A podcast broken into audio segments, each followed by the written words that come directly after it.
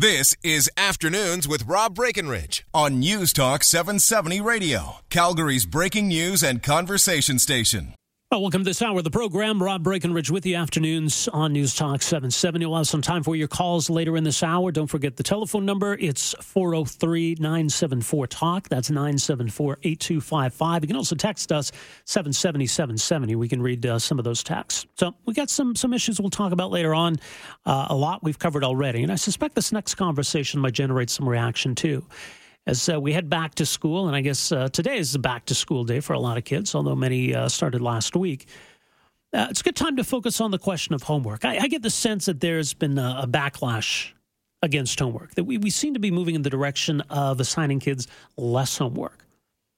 I don't know that that means we're going we're gonna do away with homework altogether, but I think there's, there's been a rethink on homework that maybe some some life balance for kids is a good thing. Maybe too much homework too soon is not really helping kids. The kids still need to experience being kids. And that means having a life as kids and not being bogged down with, with too much homework. And what is it kids are doing?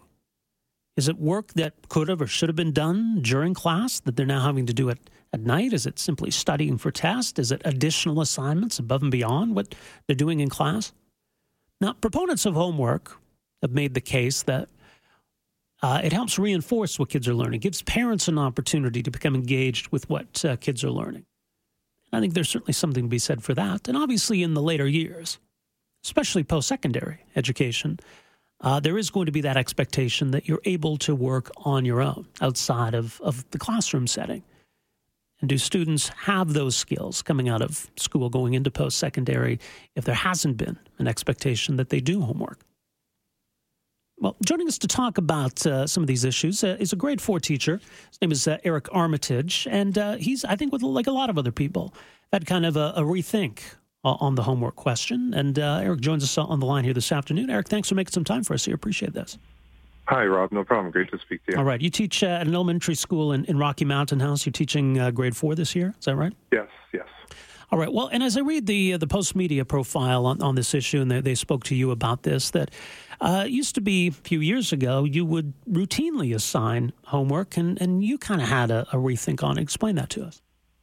First of all, um, I, I love that I love that everything in the education world sparks debate because that's what we do. There's no one way for everybody, and I appreciate the chance to speak on it. But I think rethink is a great way to put it because, as opposed to a complete banning and push away of homework, I think, I think, uh, I think with enough people talking about it, it demands a rethink. But certainly, when I started teaching, especially, there, uh, I don't know if it was from just what you think an expectation is, or just trying to keep your head above water with the demands of of uh, everyday school classroom. You just sort of do what has been done and and I did that for a while, and honestly, it just it just came to a point where it wasn't working for me, and and I didn't feel like it was working for the students either. So I did have to rethink it, and I moved away from I guess what you would call prescribed homework, where every kid in my classroom was doing the same homework every night, no matter what. Mm-hmm.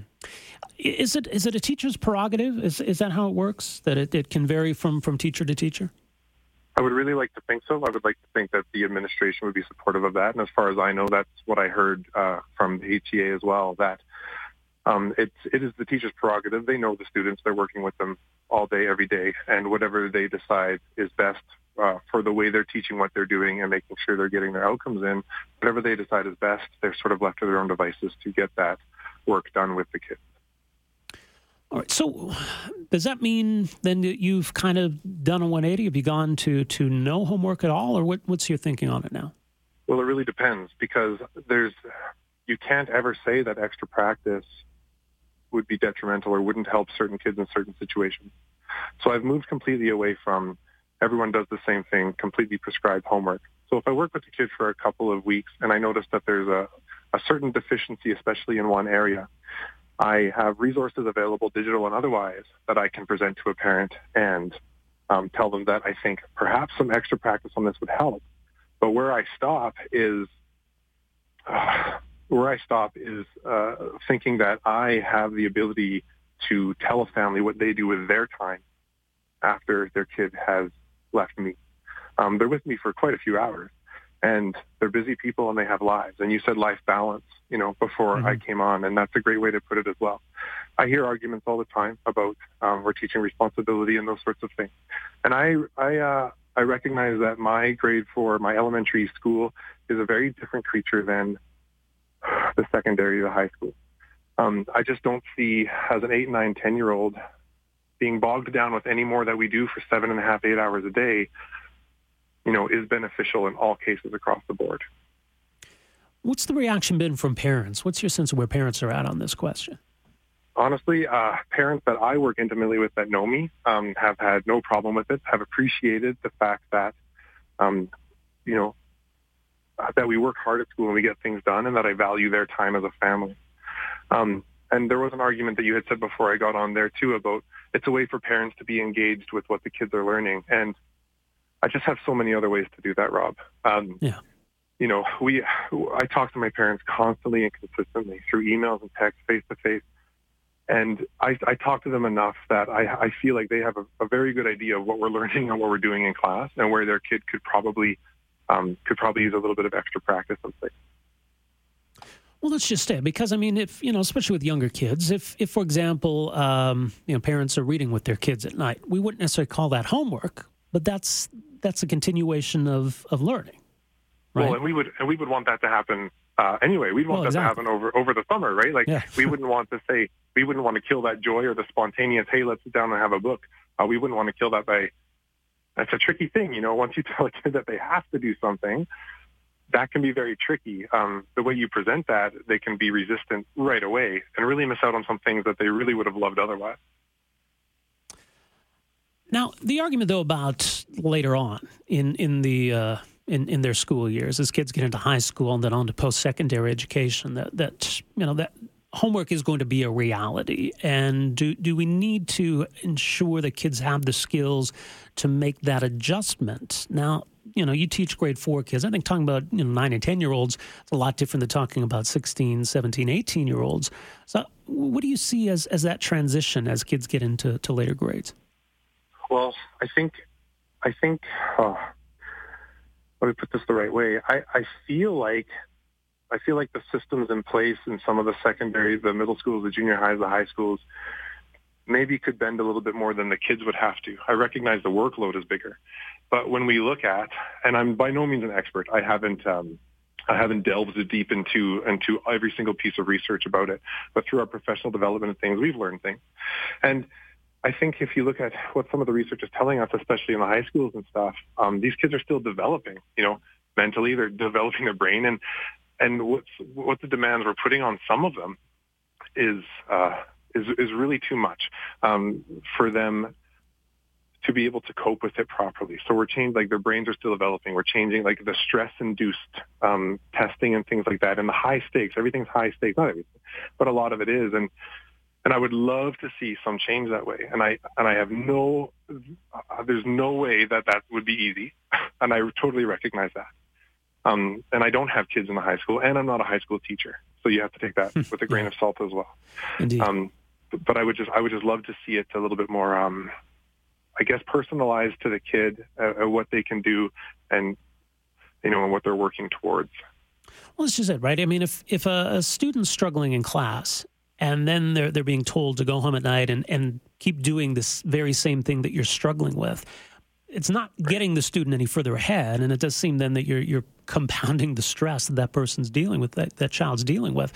Uh, so that if kids are struggling, we need to find different ways of, of addressing that. And, and, you know, practice, as you say, outside classroom can help, but we need to make sure that, that they're learning what they're supposed to be learning. Well, sure. And you got to be really creative in the classroom these days. You really do. Even within yeah. the last 10 years, it's completely turned. Like we're not, I get, uh, I get 20 students at the beginning of the year, but that doesn't mean I have 20 students at the same level doing the same things, you know?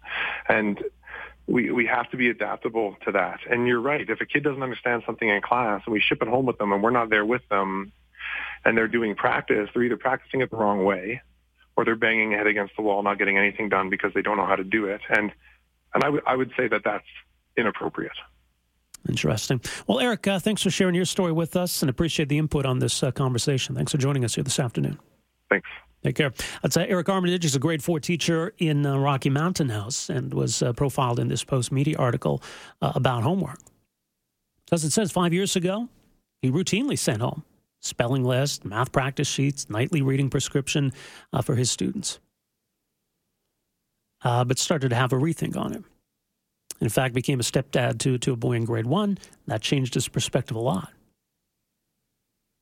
So he's come around to a different approach and says, you know, we don't need to to be sending home all of this homework with these young kids. That we can address this in a lot of different ways and, and do so in the classroom or give parents tools to help their kid to reinforce what's being learned without doing the, uh, you know, your, your typical homework. So where do you come down on, on the homework debate? So whenever my kids come home and they, you know, we say, do you have any, any homework, anything you got to finish tonight? I always want to find out, well, okay, well, what is it though? Why are you doing this at home? Was this that you were given time to finish in class and you didn't? Then in that case, well, yeah, absolutely. You should have to spend part of your evening doing it because you had the chance to do it in class and, and chose not to. So that makes sense. Um, but if it's just to, is it to reinforce what you've been learning? Is it a test you're studying for? So I think it, you know, it depends on what it is. And some of those worksheets that, that kids get, I mean, I think once you've demonstrated after five or 10 questions that you grasp the concept, what are you proving then by doing 50 or 100?